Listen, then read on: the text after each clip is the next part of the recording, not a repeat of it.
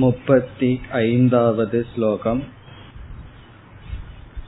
बृहत्साम तथा साम्नाम्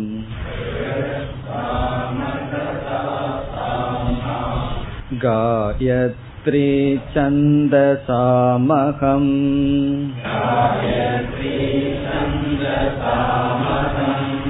मासानां मार्गशीर्षोऽहम्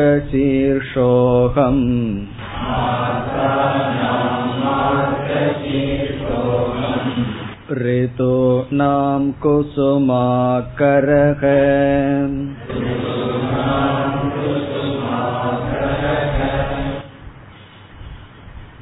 சென்ற வகுப்பில் நாம் காயத்ரி மந்திரத்தினுடைய பொருளை பார்த்தோம் பகவான் சந்தசுக்குள் நான் காயத்ரி சந்தஸாக இருக்கின்றேன் என்று கூறினார். பொதுவாக காயத்ரி மந்திரமானது ஒரு பிரார்த்தனையாகவே பயன்படுத்தப்படும். பிரசித்தமான காயத்ரி மந்திரம் சூரிய தேவனை சவிதாவை குறித்தது. எந்த ஒரு சூரிய தேவனிடம் மேலான ஒளி இருக்கின்றதோ அந்த ஒளியை நாங்கள் தியானிக்கின்றோம் என்பது மிக எளிமையான பொருள். அதை நாம் பார்த்து முடித்து பிறகு இதே காயத்ரி மந்திரத்தை வேதாந்தத்தினுடைய நோக்கிலும் பார்த்தோம். அப்படி பார்க்கும் பொழுது தத் சவிதுர்வரேண்யம் பர்கோ தேவசிய தீமகி என்ற பகுதியில் தத் என்ற சொல் சத் என்றும் வரேண்யம் என்ற சொல் ஆனந்தம் என்ற பொருளையும் பர்கக என்ற சொல் சைத்தன்யம் என்ற பொருளையும் குறிக்கின்றது. சவிதுகு தேவசிய என்ற பகுதியானது ஈஸ்வரனை குறிக்கின்றது. ஈஸ்வரனுடைய எந்த சச்சிதானந்த சொரூபம் இருக்கின்றதோ அந்த சச்சிதானந்த சொரூபத்தை தியானிக்கின்றோம். அந்த சச்சிதானந்த சொரூபமே ஈஸ்வரனுடைய பிரம்மஸ்வரூபமே நக எங்களுடைய புத்திக்குள் சாட்சி ரூபமாக இருந்து கொண்டு இருக்கின்றது. இப்ப யக எந்த ஒரு சச்சிதானந்த சொரூபம் ஈஸ்வரனிடம் இருக்கின்றதோ அந்த சச்சிதானந்த சொரூபமே எங்களுடைய புத்திக்கு சாட்சியாக விளங்கிக் கொண்டிருக்கின்றது என்று இந்த இதே காயத்ரி மந்திரத்தை ஜீவ பிரம்ம ஐக்கியத்தை விளக்குகின்ற நிலையிலும் பொருள் காணலாம். ஆனால் பொதுவாக இது சித்த சுத்திக்காக பயன்படுத்தப்படுகின்ற மந்திரம். இனி நாம் மேற்கொண்டு பகவானுடைய விபூதியை தொடரலாம் முப்பத்தி ஆறாவது ஸ்லோகம் द्योतं चलयतामस्मि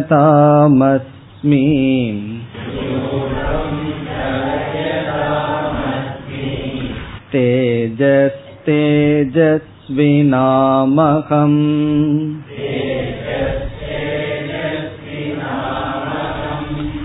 जयोऽस्मि व्यवसायोऽस्मि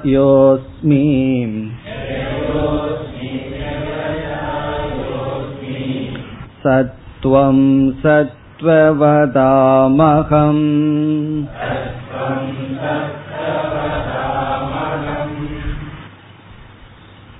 பகவான் தான் எப்படியெல்லாம் இந்த உலகத்தில் வெளிப்பட்டிருக்கின்றேன் என்ற பெருமையை கூறிக்கொண்டு வருகின்றார் அதில் தியூதம் சலயதாம் அஸ்மி. சலயதாம் என்றால் நம்மை ஏமாற்றுவதற் ஏமாற்றுகின்ற பொருள்களுக்குள். நம்மை ஏமாற்றுவதற் எது நம்மை ஏமாற்றுகின்றதோ அவைகளுக்குள் சீட்டிங் என்று பொருள். ஒவ்வொருவரும் நம்மை ஏமாற்றுகிறார்கள். நாம் ஏமாற்றப்படுகின்றோம். அப்படி எந்த ஒன்று நம்முடைய புத்தியை மோகத்தில் ஆழ்த்தி நம்மை ஏமாற்றுமோ அப்படி நம்மை ஏமாற்றுகின்ற தத்துவங்களுக்குள் நான் எதுவாக இருக்கின்றேன்? தியூதம். தியூதம் என்றால் சூதாட்டம். நான் சூதாட்டமாக இருக்கின்றேன். இதை ஒரு விளக்க ஆசிரியர் எழுதுகின்றார். ஒரு ஜீவனுக்கு பாப புண்ணியம் வெளிப்பட வேண்டும் என்ற நிலை வரும்பொழுது அவன் துயரத்தில் ஆள வேண்டும் என்ற சூழ்நிலை வரும்பொழுது அவனுக்கு முதலில் என்ன ஏற்படும்? புத்தியானது கெட்டுவிடும். பிறகு எதில் சென்றால் அவன் தன்னை அழித்துக் கொள்வான் என்றால் தியூதம் சூதாட்டம். அந்த காலத்தில் பகடையை வைத்து ஆடினார்கள். இன்று கிளப்ல வந்து சீட்டாடுகிறார்கள் அல்லது ஏதோ ஒரு விதத்தில் தன்னை அவர்கள் இழந்து விடுகிறார்கள். விதவிதமாக ஒரு மனிதன் தன்னை இழந்து விடுகின்றான். அதில் எதில் சென்றால் இழந்து விடுவானோ அதுவாக நான் இருக்கின்றேன். இப்ப பகவானே சூதாட்டமாக இருக்கிறார் என்றால் நான் சூதாடும் பொழுது பகவானோடு தானே இருக்கின்றேன். இதில் என்ன தவறு என்ற சந்தேகம் வரலாம். எதற்காக பகவான் சூதாட்டத்தில் இருக்கின்றார் என்றால் ஒருவனுடைய பாப புண்ணியம் பாபம் வெளிப்பட்டு அவன் துயரத்தை அடைய வேண்டும் என்றால் அவன் அந்த நிலையை அடைவான். எல்லாமே பகவானுடைய அவதாரம் தான் ஒவ்வொரு அவதாரமும் எதை நோக்கி இருக்கின்றது என்று பார்க்க வேண்டும். இந்த இடத்தில் சூதாட்டம் என்பது பாபத்தினுடைய விளைவு. ஆகவே பகவான் அவ்விதம் கூறினார். இனி அடுத்தது தேஜக தேஜஸ்வினாம் அகம். தேஜஸ்வினாம் என்றால் சக்தியை உடையவர்கள். பிரில்லியன்சி.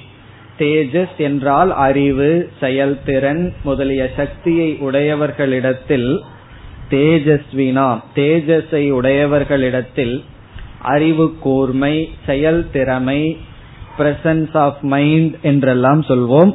அப்படிப்பட்ட அறிவு உடையவர்களிடத்தில் தேஜக அந்த தேஜஸாக நான் இருக்கின்றேன். ஏதோ ஏமாந்து நம்மிடம் அப்படி ஏதாவது இருந்துவிட்டால் என்ன புரிந்து கொள்ள வேண்டும்? அது பகவானை சார்ந்தது. தேஜஸிடம் தேஜஸை கொண்டிருப்பவர்களிடம் இருக்கின்ற தேஜஸாக நான் இருக்கின்றேன். இனி அடுத்தது ஜெயக அஸ்மி. ஜெயக என்றால் நான் வெற்றியாக இருக்கின்றேன். ஜெயக என்றால் சக்சஸ் வெற்றி.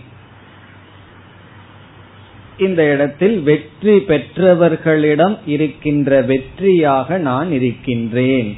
என்று சேர்த்திக் கொள்ள வேண்டும். ஜிதானாம் ஜெயக அஸ்மி. யார் வெற்றியை அடைந்துள்ளார்களோ அந்த அடைந்துள்ள வெற்றியிடம் அந்த வெற்றியாக சக்சஸாக நான் இருக்கின்றேன். இனி அடுத்தது விவசாயக அஸ்மி. வெற்றியை தொடர்ந்து பகவான் கூறுவது விவசாயக சமஸ்கிருதத்தில் விவசாயம் என்றால் முயற்சி பிரயத்னம். தமிழ்ல விவசாயம்னு என்ன? அக்ரிகல்ச்சர் விவசாயம் பண்றது. ஆனால் சமஸ்கிருதத்தில் விவசாயக என்றால் முயற்சி. ஒருவனிடம் இருக்கின்ற முயற்சியாக நான் இருக்கின்றேன்.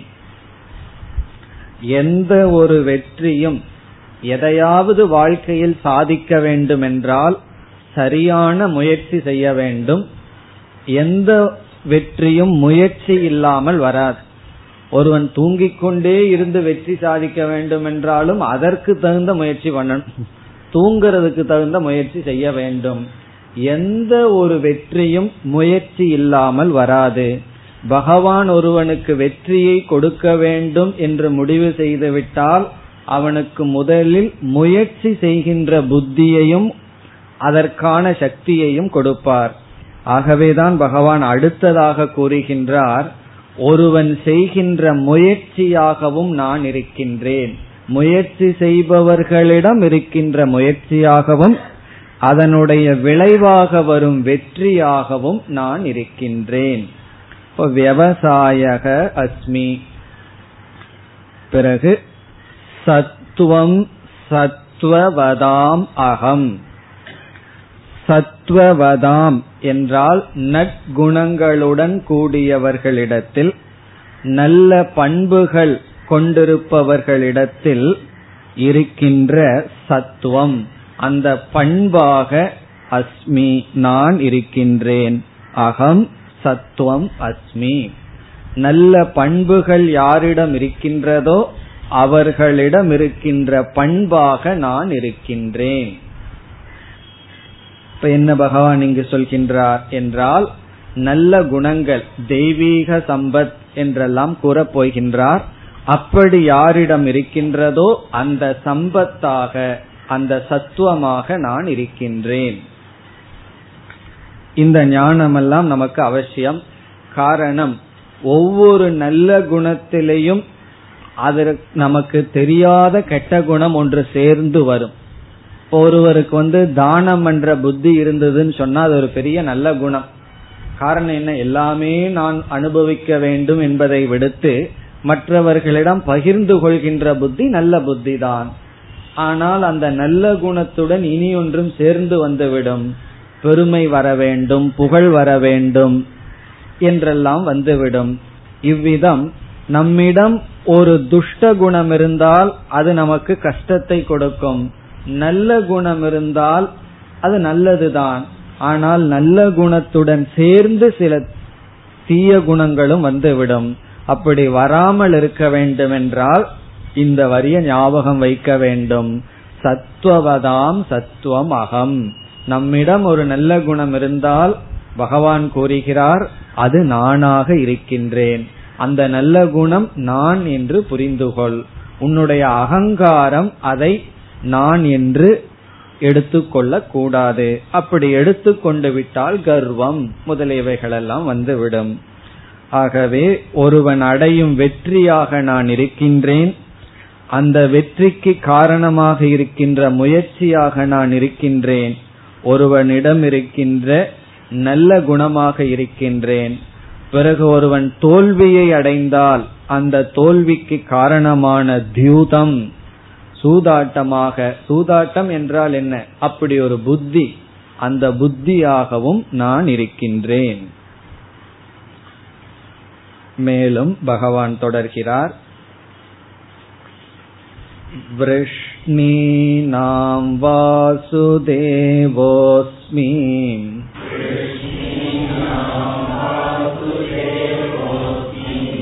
पाण्डवानां धनञ्जयः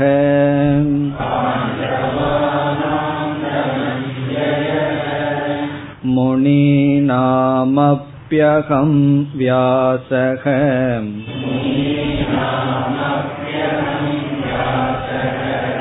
कवीनामुशना कविः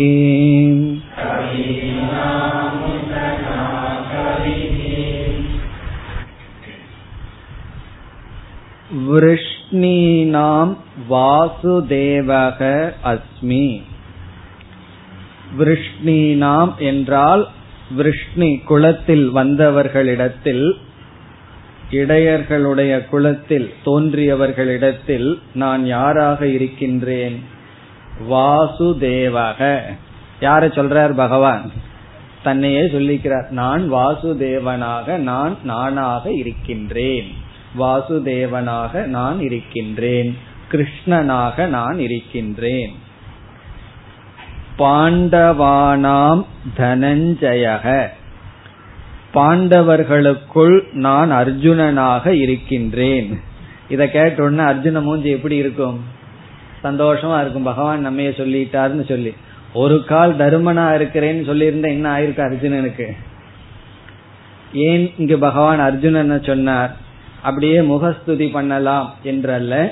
அர்ஜுனன் இந்த உபதேசத்திற்கு தகுதியை அடைந்தான். ஆகவே அர்ஜுனன் பெருமைப்படுத்தப்படுகின்றான் பாண்டவர்களுக்குள் நான் தனஞ்சயனாக இருக்கின்றேன். அர்ஜுனனாக இருக்கின்றேன். காரணம் பகவத்கீதை அல்லது வேதாந்தத்தை ஒருவன் கேட்க வேண்டும் என்றால் அதற்கு ஒரு விதமான மனநிலை வேண்டும். அந்த மனநிலை இல்லாதவர்களிடம் வேதாந்தத்தை சொல்லி பாருங்கள். அதற்கு மேல நீங்க அவரை டார்ச்சர் பண்ணவே முடியாது. அதற்கு மேல நீங்க அவங்களுக்கு கஷ்டத்தை கொடுக்கவே முடியாது. விருப்பமில்லாதவர்களிடம் இதை நாம் கொடுத்தால் அதுதான் கஷ்டம்.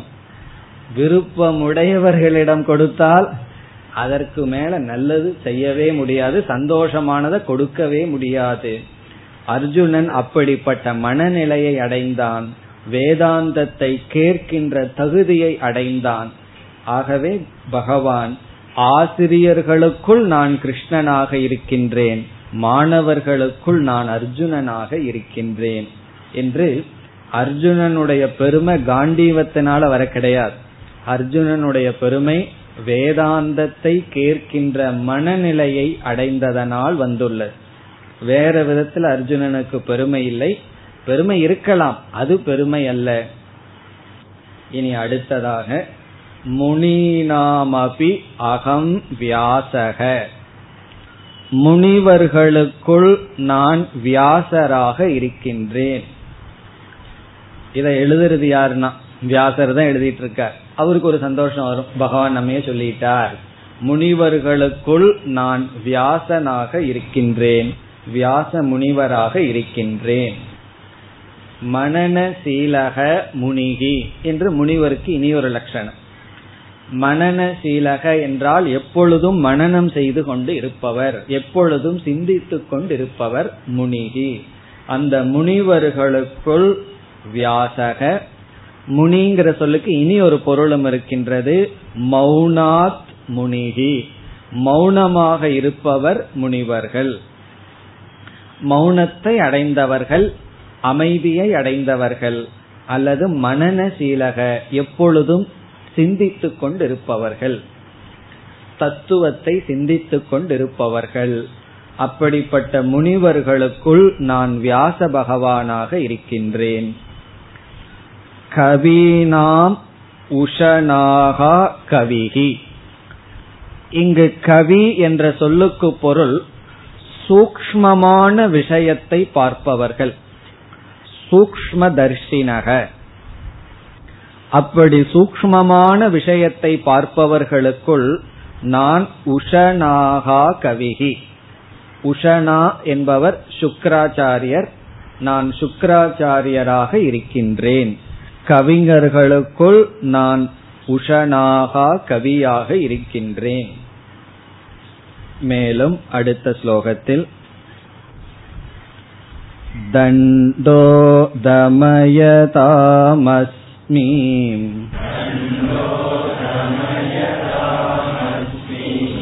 नीतिरस्मि जिघीषताम्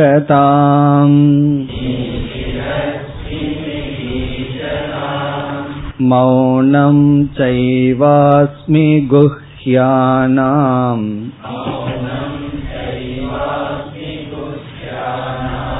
ஞானம் ஞானவதாமகம்.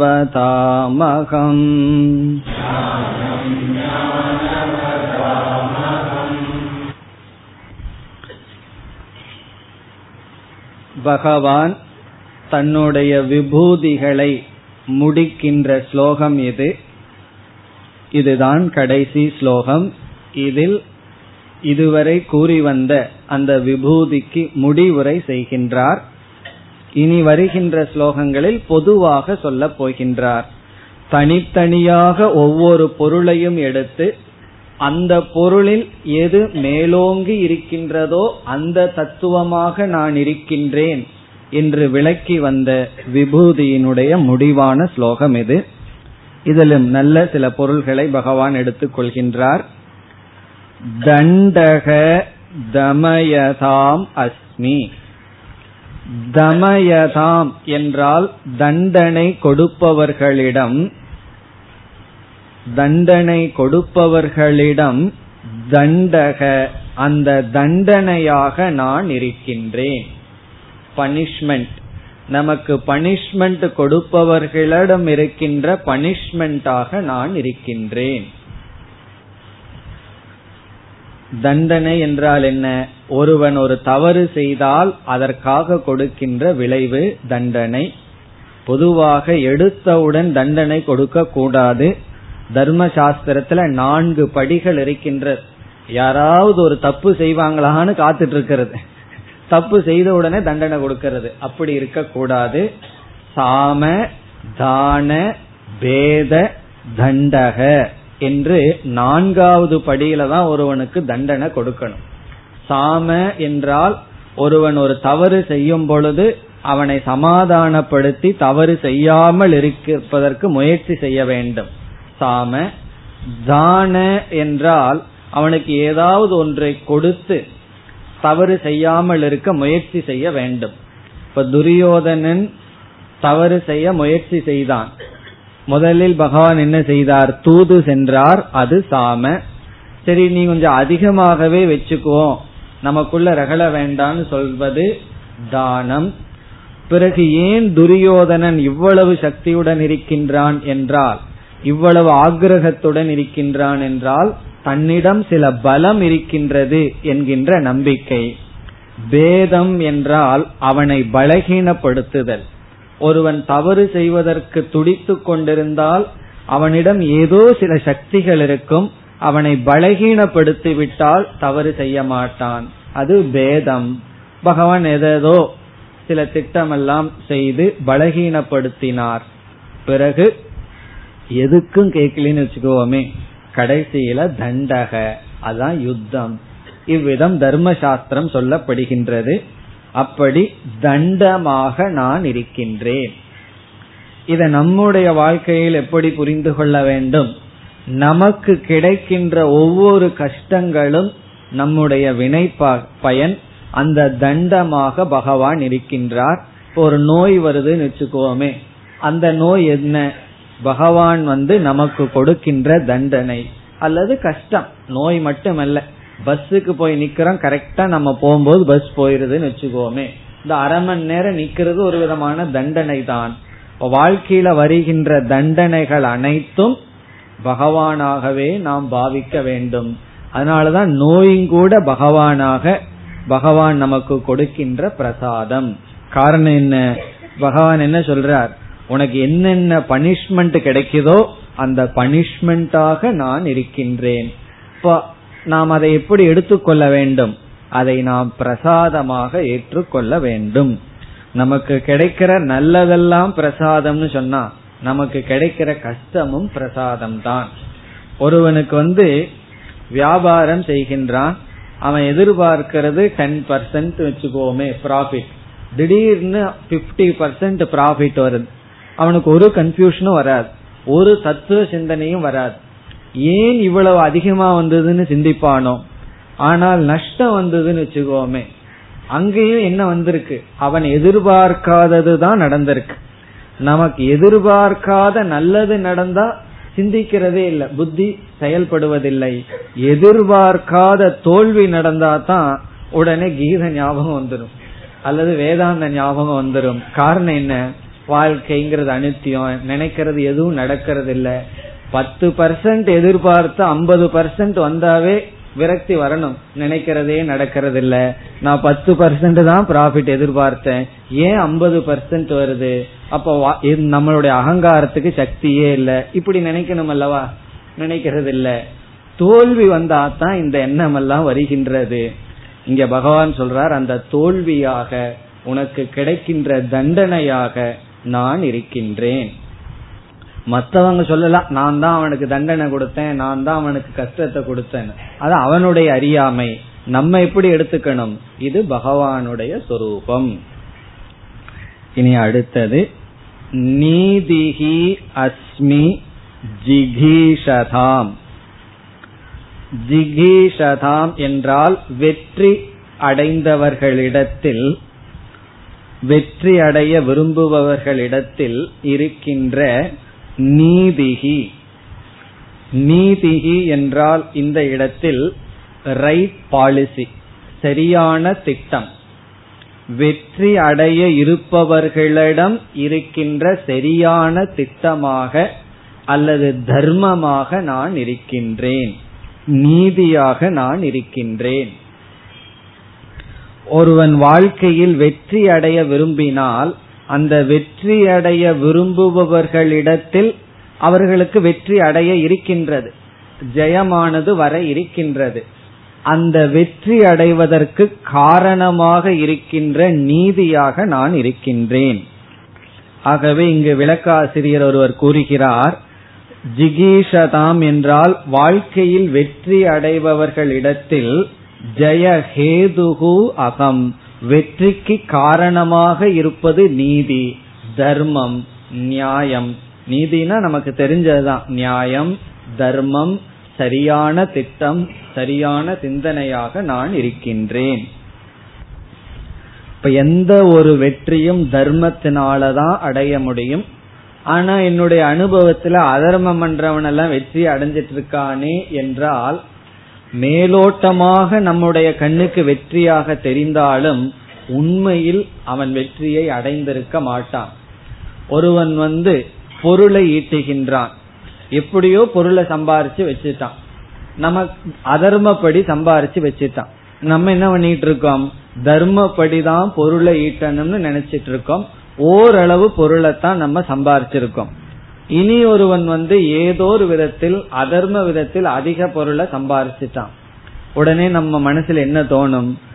அவனுடைய வெற்றிக்கு காரணம் தர்மம் அல்ல நீதி அல்ல. நான் நீதிப்படி இருக்கணும்னு சொல்லி இன்னும் அப்படியே இருக்கேன். அவன் வந்து நீதி அநீதியாக இருந்து இவ்வளவு பொருளை சம்பாரிச்சு விட்டான். ஆகவே வெற்றிக்கு காரணம் நீதினு எப்படி சொல்வீர்கள்? இதுதான் நமக்கு சாதாரணமா வர்ற சந்தேகம். ஆனா சற்று ஆழ்ந்து பார்த்தால் அவன் எதற்காக பொருளை சம்பாதிக்க விரும்புறான்? நம்ம எல்லாமே எதற்காக முயற்சி பண்றோம்? கேட்டே போன கடைசியில் என்ன சொல்லுவோம் தெரியுமோ? மன நிம்மதிக்காகத்தான் நிறைவுக்காகத்தான் சந்தோஷத்துக்காகத்தான் எல்லாத்தையுமே சம்பாதிக்கிறோம். அவனிடம் பொருள் வந்துவிடும். எதற்காக அந்த பொருளை அடைந்தோமோ அது அந்த பொருளிலிருந்து கிடைக்காது. அந்த பணத்திலிருந்து அவனுக்கு என்ன கிடைக்கும்னா எல்லா உபத்திரமும் தான் கிடைக்குமே தவிர அவனுக்கு எதற்காக இந்த பொருளை அடைந்தோமோ அது அவனுக்கு கிடைக்காது. அப்ப மேலோட்டமா ஏதோ அவன் வெற்றி அடைஞ்ச மாதிரி தெரியும். ஆனால் அவன் வாழ்க்கையில் அடைந்தது தோல்விதான். நம்ம வந்து எல்லாத்தையும் இழந்து கடைசியில் ஒரு நல்ல மனசை அடைஞ்சிட்டோம்னு வச்சுக்கோமே.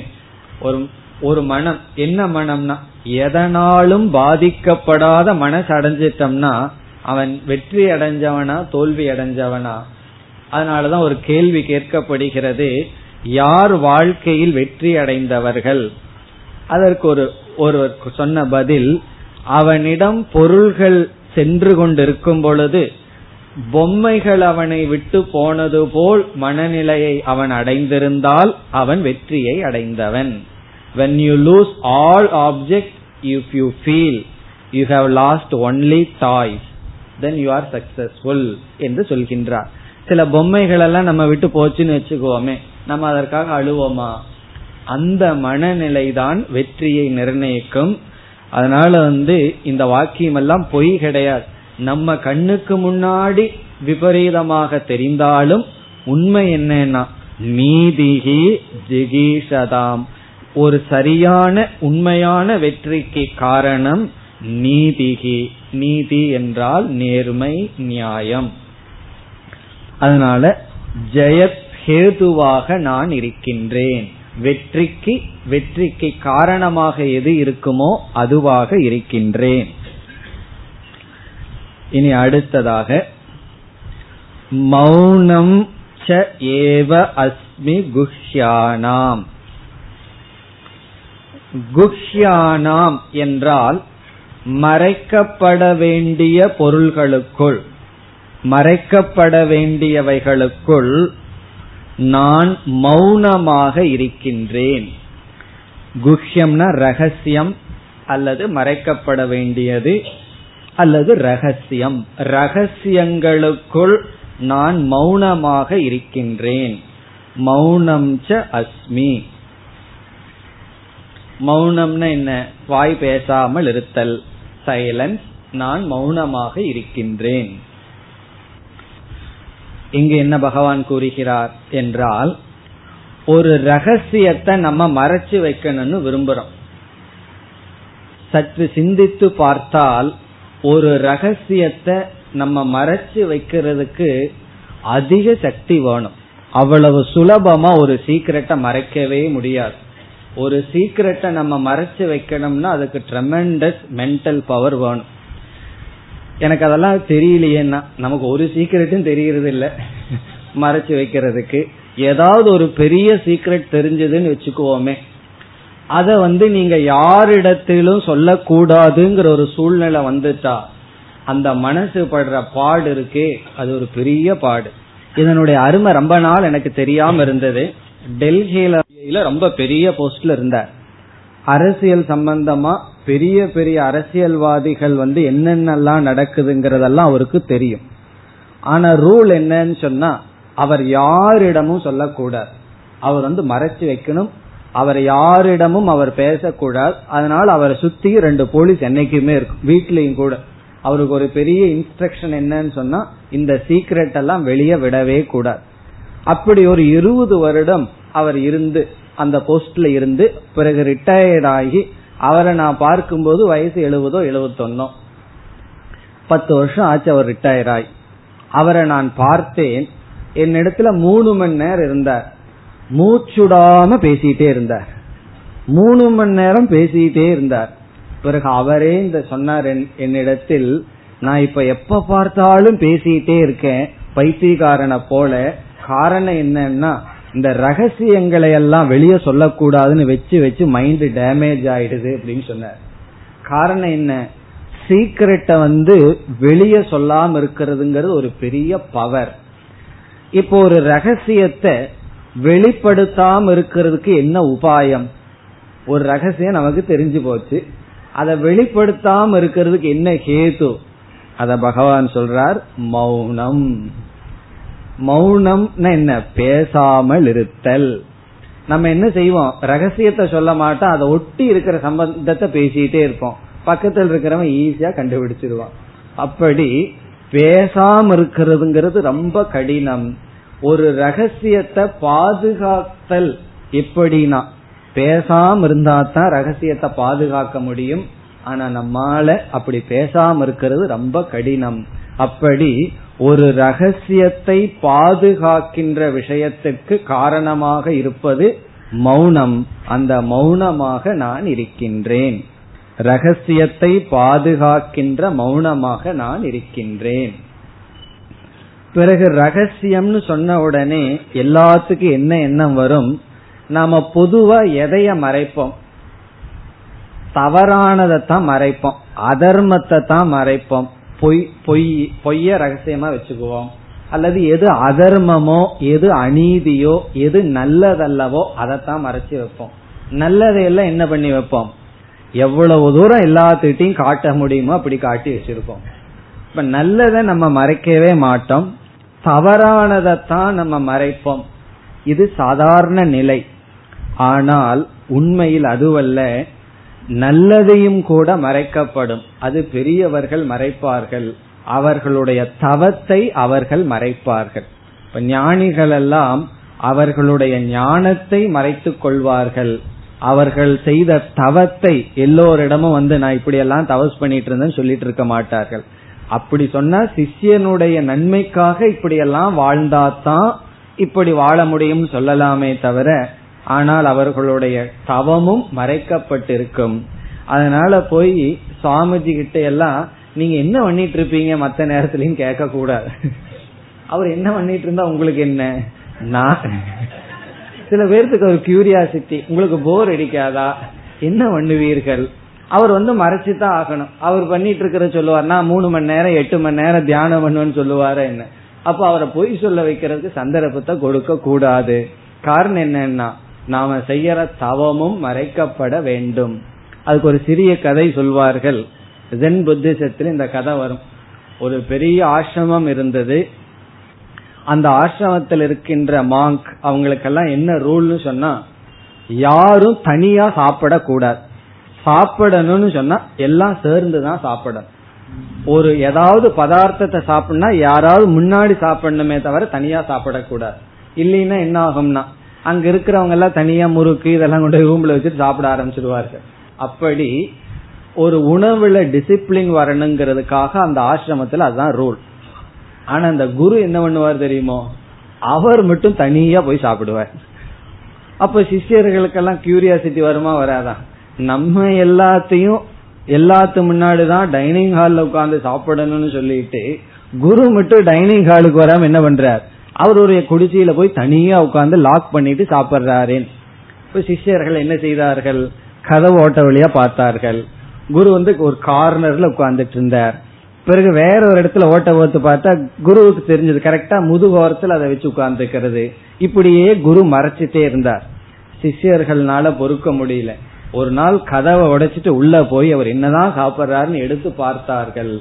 அவர் ஏதோ ஒரு அந்த காஞ்ச ரெண்டு தலையில சாப்பிட்டு இருந்தாராம் இலைகளை சாப்பிட்டு இருந்தாராம் பிறகு சிஷ்யர்களுக்கெல்லாம் ஆச்சரியம். இவ்வளவு எளிமையாக சாப்பிட்றத ஏன் மறைக்கணும்? அப்ப குரு சொன்னார் நீ வந்து தவறானதைத்தான் மறைக்கப்படணும்னு நினைச்சிட்டு இருக்க பெரிய பெரிய நல்ல சாதனைகளையும் தவமும் மறைக்கப்பட வேண்டும் என்று அவர் கூறினார் என்று சொல்வார்கள். அதனால் இங்க மறைக்கிறதுன்னு சொன்ன உடனே நம்ம புத்தி தேவையில்லாத விஷயத்துலதான் போகும். இது தவறானதைத்தான் மறைப்போம்னு நினைப்போம். நல்லதும் மறைக்கப்பட வேண்டும். எப்படின்னா நம்ம வீட்டுல வந்து டைமண்ட் நெக்லஸ் இருந்ததுன்னு வச்சுக்கோமே அதை நீங்க எப்படி வச்சிருப்பீங்க? மறைச்சு தானே வச்சிருப்பீர்கள். எல்லாத்து முன்னாடியே வச்சிருப்போம். அப்படி விலை உயர்ந்த பொருளை எப்படி மறைத்து வைக்கிறீர்களோ அப்படி நல்லதும் மறைக்கப்பட்டிருக்கும். பிறகு மறைக்கப்பட்டிருக்கிறத காப்பாத்துறது எதுனா மௌனம். பேசாம இருக்கிறது தான் அந்த மறைக்கப்பட்ட பொருளை காப்பாற்ற முடியும். ஆகவே பகவான் சொல்றார் அந்த மௌனமாக நான் இருக்கின்றேன். இனி கடைசியாக ஞானம் ஞானவதாமகம். இங்கு என்ன சொல்கிறார் ஞானத்தை உடையவர்களுடைய ஞானமாக இருக்கின்றேன். ஞானவதாம் என்றால் இங்கு ஆத்ம ஞானத்தை கூறுகின்றார். ஆத்ம ஞானியினுடைய ஞானமாக நான் இருக்கின்றேன். கடைசியா பகவான் எடுத்துக்கொண்டது ஒரு ஞானியிடம் இருக்கின்ற ஞானமாக இருக்கின்றேன். இத ஞானி தெரிந்ததனாலதான் ஞானிக்கு தான் ஞானி என்ற கர்வம் வராது. வேற எந்த ஒரு பொருள் நம்ம கிட்ட இருந்தாலும் அது இருக்குங்கிற கர்வம் வரும். ஆனால் இந்த உண்மையை உணர்ந்தால் அது இருக்கும் அதனுடைய சைடு எஃபெக்ட் இருக்காது. சைடு எஃபெக்ட் என்ன? அகங்காரம் கர்வம். பகவான் சொல்றார் ஆத்ம ஞானத்தை ஒருவன் அடைந்திருந்தால் அந்த ஞானமாக நான் இருக்கின்றேன். இவ்விதம் பகவான் தன்னுடைய விபூதியை ஆரம்பித்து இந்த முப்பத்தி எட்டாவது ஸ்லோகம் வரை ஒவ்வொரு பொருளையும் எடுத்துக்கொண்டு அந்த பொருளில் எது மேன்மை அடைந்துள்ளதோ அது நான் என்று கூறினார். இனி வருகின்ற கடைசி நான்கு ஸ்லோகங்களில் முப்பத்தி ஒன்பதிலிருந்து நாற்பத்தி இரண்டாவது கடைசி ஸ்லோகம் வரை பகவான் முடிவுரை செய்கின்றார் இனி வருகின்ற ஸ்லோகங்கள் இந்த அத்தியாயத்தினுடைய முடிவுரை முப்பத்தி ஒன்பது यच्चापि सर्वभूतानाम्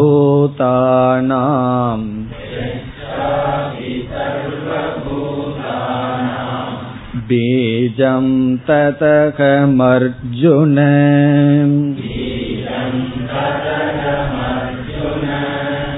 न ततस्ति विना यत् स्यात्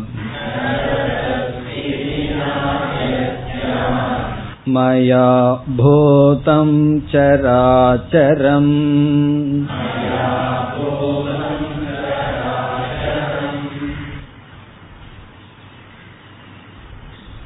இங்கு பகவான் பொதுவாக கூறுகின்றார் இந்த உலகத்தில் எவைகளெல்லாம் தோன்றியுள்ளதோ அவைகளினுடைய விதையாக பீஜமாக நான் இருக்கின்றேன். எவைகளையெல்லாம் நீ அனுபவிக்கின்றாயோ காரியமாக தோன்றியுள்ளதோ அவைகளினுடைய காரணமாக நான் இருக்கின்றேன். பிறகு மீண்டும் சொல்கிறார் நான் இல்லாமல் எதுவும் இல்லை. நானேதான் அனைத்துக்கும் காரணமாக இருக்கின்றேன். ஸ்லோகத்திற்குள் சென்றால் எச்ச அபி சர்வபூதானாம் பீஜம். சர்வபூதானாம். எல்லா ஜீவராசிகளினுடைய இங்கு பூதம்னா சராச்சரம் அதை சொல்ல போகின்றார் எல்லா படைப்பினுடைய எது பீஜம்? எந்த ஒரு விதை இருக்கின்றதோ. விதை என்றால் இங்கு காரணம். எல்லா படைப்புக்கும் எது காரணமாக இருக்கின்றதோ. தது அகம் அர்ஜுன. ஹே அர்ஜுனா அது நானாக இருக்கின்றேன். எல்லா படைப்புக்கும் எது பீஜமாக காரணமாக இருக்கின்றதோ அந்த காரணமாக நான் இருக்கின்றேன். நம்ம வந்து படிச்சிருக்கோம் எந்த ஒரு காரியத்திற்கு ரெண்டு பீஜம் ரெண்டு காரணம் இருக்க வேண்டும் என்று ஞாபகம் இருக்கின்றதோ? ஒன்று உபாதான காரணம் இனி ஒன்று நிமித்த காரணம். பானை என்று ஒன்று தோன்ற வேண்டுமென்றால் களிமண் என்பது உபாதான காரணம். பிறகு அதை செய்பவன் அறிவுடைய ஒருவன் பானையாக மாற்ற வேண்டும். அதை நிமித்த காரணம் என்று பார்த்துள்ளோம். இனி இந்த உலகம் என்ற காரியத்திற்கு யார் நிமித்த காரணம் யார் உபாதான காரணம் என்றால் அதுவும் நம்ம பார்த்துள்ளோம். இரண்டும் பகவான். பகவானே நிமித்த காரணம் பகவானே உபாதான காரணம். இந்த முழு பத்தாவது அத்தியாயம் பிறகு பதினோராவது அத்தியாயம். இந்த ரெண்டுமே எந்த அறிவை கொடுக்க வந்துள்ளது என்றால் பகவான் உபாதான காரணம் என்ற அறிவில் நிலை பெற வந்ததுதான் இந்த இரண்டு அத்தியாயங்களும். அதனாலதான் பகவான் இங்கு நானே பீஜம் என்றால் நானே நிமித்த காரணம் நானே உபாதான காரணம். பிறகு இந்த கருத்தை மீண்டும் பகவான் கூறுகின்றார். இரண்டாவது வரியில் என்ன சொல்றார்? எதிர்முகமாக சொல்கின்றார். முக்கியத்துவத்திற்காக. எதிர்முகமாக என்றால் நான் இல்லாமல் எதுவும் இல்லை. நான் இல்லாமல் எந்த ஒன்றும் இல்லை. அதை கூறுகின்றார். ந ததஸ்தி வினாயத் சியாத் மயாபூதம் சராச்சரம். கடைசியிலிருந்து வருவோம். சராச்சரம் பூதம். பூதம் என்றால் பொருள்கள். சர அச்சரம் நகர்கின்ற நகராத சராச்சரம் பூதம். சேதன அச்சேதன தத்துவங்கள் எது எந்த ஒன்று இருக்கின்றதோ எது பூதம் சராச்சரம் எந்த ஒன்று பஞ்சபூதங்கள் அதில் சரமாகவும் அச்சரமாகவும் இருந்து கொண்டிருக்கின்றதோ தது அந்த பூதங்களானது அந்த படைப்பானது மயா வினா. மயாங்கிறது ஒரு இடத்துல இருக்கு வினாங்கிற ஒரு இடத்துல இருக்கு. மயா வினா நான் இல்லாமல். ந அஸ்தி அவைகள் அது இல்லை. இந்த உலகத்துல சராச்சரமாக எது இருக்கின்றதோ அது நான் இல்லாமல் இல்லை. இதனுடைய அர்த்தம் என்ன? நான் இல்லாமல் இல்லை என்றால் அவைகள் அனைத்துக்கும் நானே உபாதான காரணம் நானே நிமித்த காரணம் என்று இந்த அத்தியாயத்தினுடைய சாரத்தை பகவான் இங்கு கூறுகின்றார். ஒரே வரியில பகவான் கூறிட்டு போயிருக்கலாம். நானே உபாதான காரணம். ஆனால் நம்ம ஆரம்பத்துல பார்த்தோம் அந்த ஒரு வரி நமக்கு உபாதானம்ங்கிற திருஷ்டியை கொடுப்பதில்லை. ஏதோ காதல விழுகுதே தவிர எல்லாமே ஈஸ்வரன்கிற புத்தியை கொடுப்பதில்லை. அதற்காக புத்தியில ஒரு பயிற்சி கொடுப்பதற்காக பகவான் விஸ்தாரமாக கூறினார்.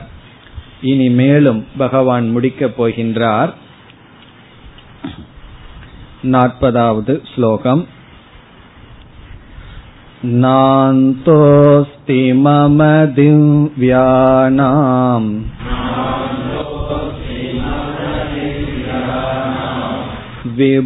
विभूतीनां परन्तप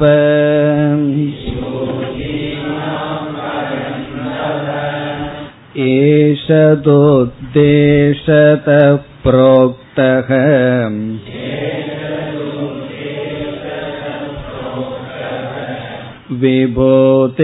विभूतेर्विस्तरो मया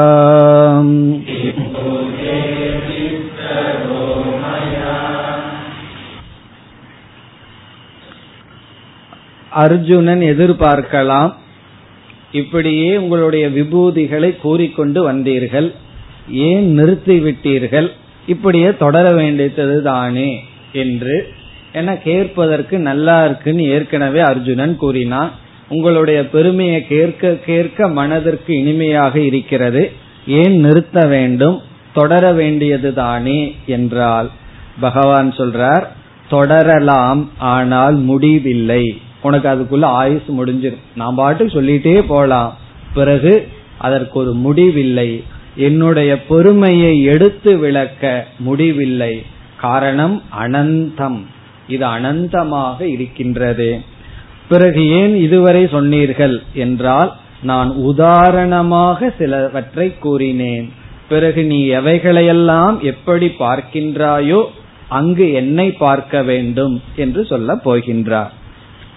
ஸ்லோகத்திற்குள் சென்றால் ந அந்தக அஸ்தி. அந்தகன முடிவு. ந அந்தக அஸ்தி. முடிவு கிடையாது. எதற்கு?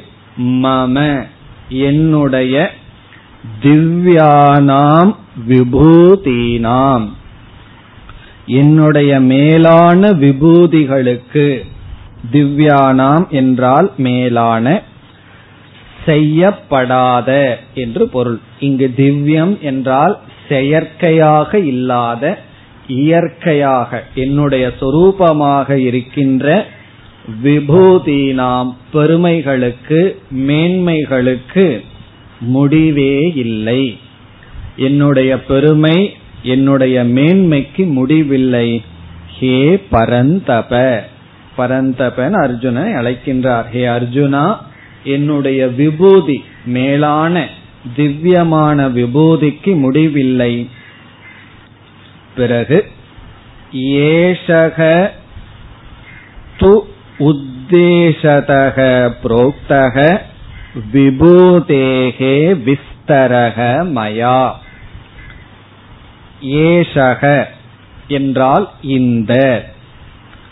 இந்த என்று இங்கு பகவான் குறிப்பிடுவது இந்த அத்தியாயத்தில் கூறிய விபூதிகள்.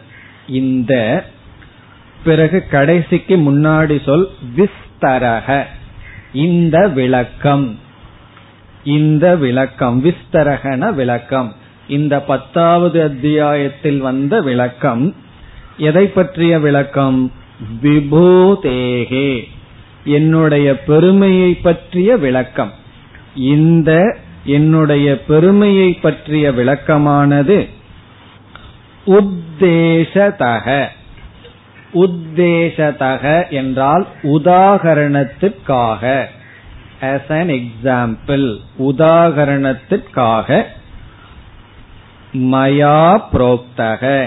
மயா என்னால் புரோக்தக உபதேசிக்கப்பட்டது. உங்களுடைய விபூதிக்கு முடிவே இல்லைன்னா எதற்கு கொஞ்சத்தை சொல்லி விடணும்னா நான் உதாரணத்துக்கு சொல்லி கொடுத்துள்ளேன். நீ எப்படி சிந்திக்கணும்? உன்னுடைய சிந்தனை எப்படி இருக்க வேண்டும் என்று உன்னுடைய தியானத்துக்காக உபாசனைக்காக சிலதை சொல்லிக் கொடுத்தேன். பிறகு என்னன்னா நீதியெல்லாம் நீதான் பார்த்து கொள்ள வேண்டும். அதாவது ஒரு ஒரு மார்க்கம் பகவான் மனசுல வச்சு கொடுக்கிறார். இது எப்படி என்றால் நம்ம ஒரு டிரைவிங் பழகணும்னு சொன்னா நமக்கு டிரைவிங் சொல்லிக் கொடுப்பவர்கள் சில விதமான டிராபிக்ல சொல்லிக் கொடுப்பார்கள். பிறகு வந்து அவரிடம் நீங்க இந்த மாதிரி வர்ற டிராபிக்ல தான் எனக்கு ஓட்டி சொல்லி கொடுத்தீர்கள். வேற மாதிரி டிராபிக் வந்தா நான் எப்படி ஓட்டுறதுன்னு கேட்க மாட்டோம். அந்த நேக்க நம்ம தெரிஞ்சிட்டோம்னா எந்த விதமான டிராபிக் வந்தாலும் என்ன செய்வோம்? அந்த அறிவோடு நம்ம செயல்படுவோம். அப்படி பகவான் வந்து திங்கிங் நேக் சொல்லி கொடுக்கிறார். எப்படி இந்த உலகத்தை பார்க்கணும்? இந்த உலகத்துல சில பெருமைகளை எல்லாம் பார்த்தா அதுல என்ன பாவனை வரணும் எக்ஸாம்பிளுக்காக நான் சொன்னேன். உண்மையில் என்னுடைய விபூதிக்கு முடிவே இல்லை. உத்தேசதக மயா புரோக்தக ஏசக விஸ்தரக. இனி நாற்பத்தி ஓராவது ஸ்லோகத்தில் பகவான் மீண்டும் நமக்கு ஒரு உபாயம் கொடுக்கின்றார் यद्यद् विभूतिमत्सत्त्वम्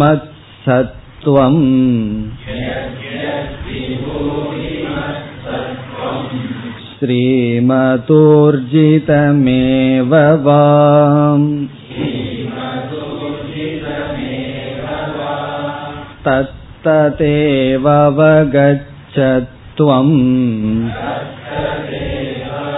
तत्तदेवगच्छत्वम् मम तेजोंश सम्भवम्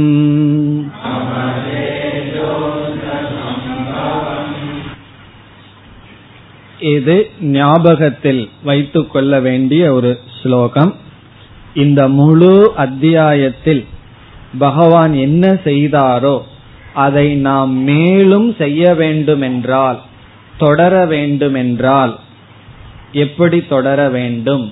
அதற்கான உபாயத்தை இங்கு பகவான் கொடுக்கின்றார்.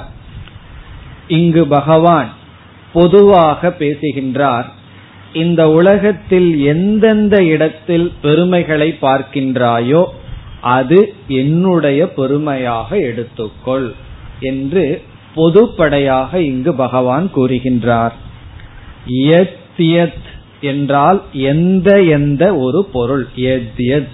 எவைகளெல்லாம் விபூதிமத் விபூதியுடன் கூடியுள்ளதோ பெருமையுடன் கூடியுள்ளதோ. சத்துவம். சத்துவம் என்றால் உயிரினங்கள் பொருள்கள். இப்ப எத் எத்துங்கிற சொல்ல வந்து சத்துவம்ங்கிற சொல்லோட சேர்க்க வேண்டும். எத் எத் சத்துவம். எந்தெந்த பொருள்கள் விபூதிமத் பெருமையுடன் இருக்கின்றதோ ஸ்ரீமத் செல்வத்துடன் செழிப்பாக இருக்கின்றதோ ஸ்ரீ என்றால் செல்வம் ஊர்ஜிதம் என்றால் சக்தியுடன் கூடி இருக்கின்றதோ ஏவவா. எவைகளெல்லாம் பெருமையுடனும் செல்வத்துடனும் ஸ்ரீமத்னா அதிகமாக ரிச் அப்படின்னு அர்த்தம். செல்வத்துடனும் செல்வம்னா பணம் அர்த்தம் அல்ல அறிவு செல்வமாக இருக்கலாம் ஞாபக சக்தியா இருக்கலாம் அதிகமாக சக்தியுடன் இருக்கின்றதோ எவைகளையெல்லாம் நீ அப்படி பார்க்கின்றாயோ தது தது அந்தந்த பொருள்களை அவகச்ச தத்ததேவ அவைகளை அவகச்ச துவம். நீ அவைகளை புரிந்துகொள். எப்படி புரிந்து கொள்ள வேண்டும்? மம என்னுடைய தேஜக அம்ச சம்பவம். என்னுடைய சக்தியினுடைய ஒரு அம்சமாக. என்னுடைய சக்தியினுடைய ஒரு அம்சமாக புரிந்துகொள் தேஜோம்ச சம்பவம் என்றால் என்னுடைய தேஜஸினுடைய ஒரு அம்சத்திலிருந்து வெளிப்பட்டதாக புரிந்துகொள் இப்ப இந்த உலகத்துல எந்தெந்த பெருமை எந்தெந்த விபூதிய பார்க்கிறையோ அவைகளெல்லாம் என்னுடைய தேஜஸினுடைய ஒரு அம்சத்திலிருந்து வந்ததாக தெரிந்துகொள் அதனுடைய அர்த்தம் என்ன? இந்த உலகத்துல எதையெல்லாம் பார்க்கிறோமோ அது ஈஸ்வரன் தான் சாஸ்திரமெல்லாம் படிச்சு புரிஞ்சுக்கிறதுக்கு முன்னாடி ஈஸ்வரனை தவிர எல்லாத்தையும் பார்த்துட்டு இருப்போம். இத புரிஞ்சிட்டோம் அப்படின்னா ஈஸ்வரனை தவிர எதையும் பார்க்க முடியாது இதுதான் வேறுபாடு ஈஸ்வரனை தவிர எல்லாத்தையும் பார்த்துட்டு இருந்த கண்ணு இப்ப எதை பார்க்கும்னா ஈஸ்வரனை தவிர எதையும் பார்க்க முடியாது காரணம் என்ன எல்லாமே ஈஸ்வர ஸ்வரூபம் இனி கடைசி ஸ்லோகம் अथवा बहुनैतेन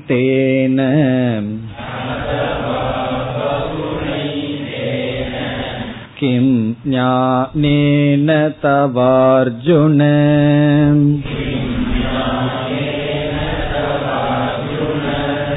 विष्टभ्याहमिदं कृत्स्नम् कृत्स्नम् एकांशेन स्थितो जगत्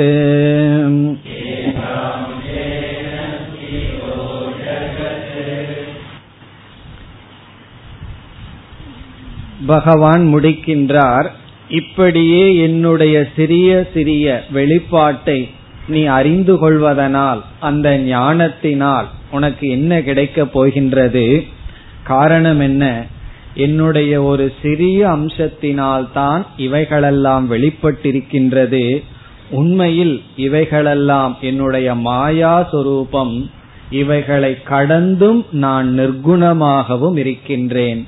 நீ பார்ப்பது என்னுடைய விபூதி சத்தியமானதல்ல இது வெறும் என்னுடைய மாயா சொரூபம் என்று சொல்கின்றார். அதவா அதவா என்றால் முடிப்பதற்காக பகவான் சொல்கின்றார். அதாவது பகுணா ஏதேன.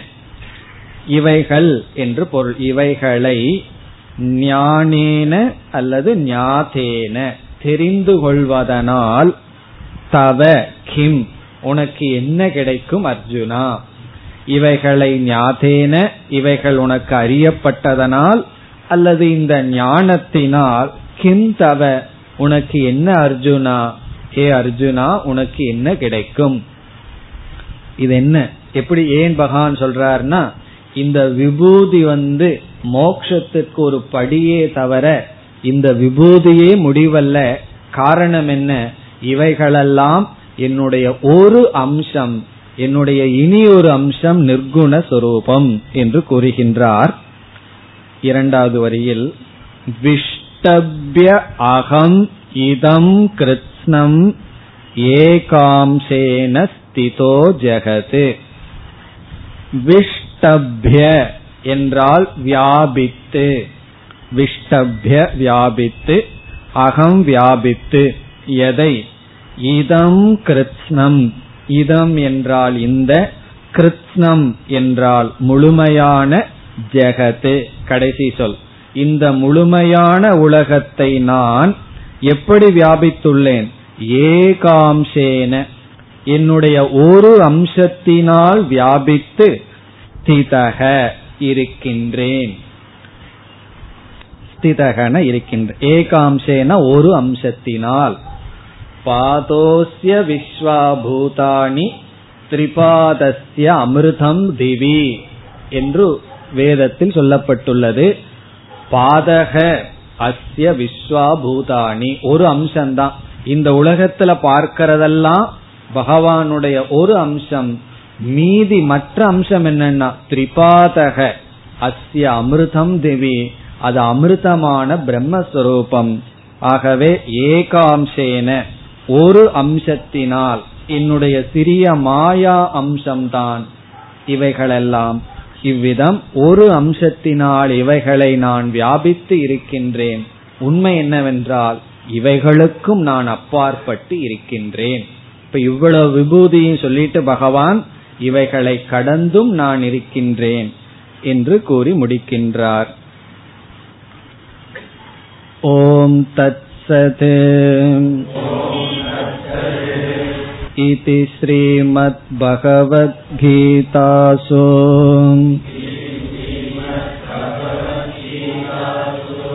उपनिषत्सु ब्रह्मविद्यायाम् योगशास्त्रे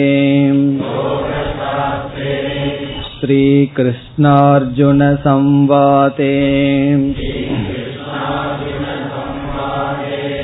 विभूतियोगो नाम दशमोऽध्यायः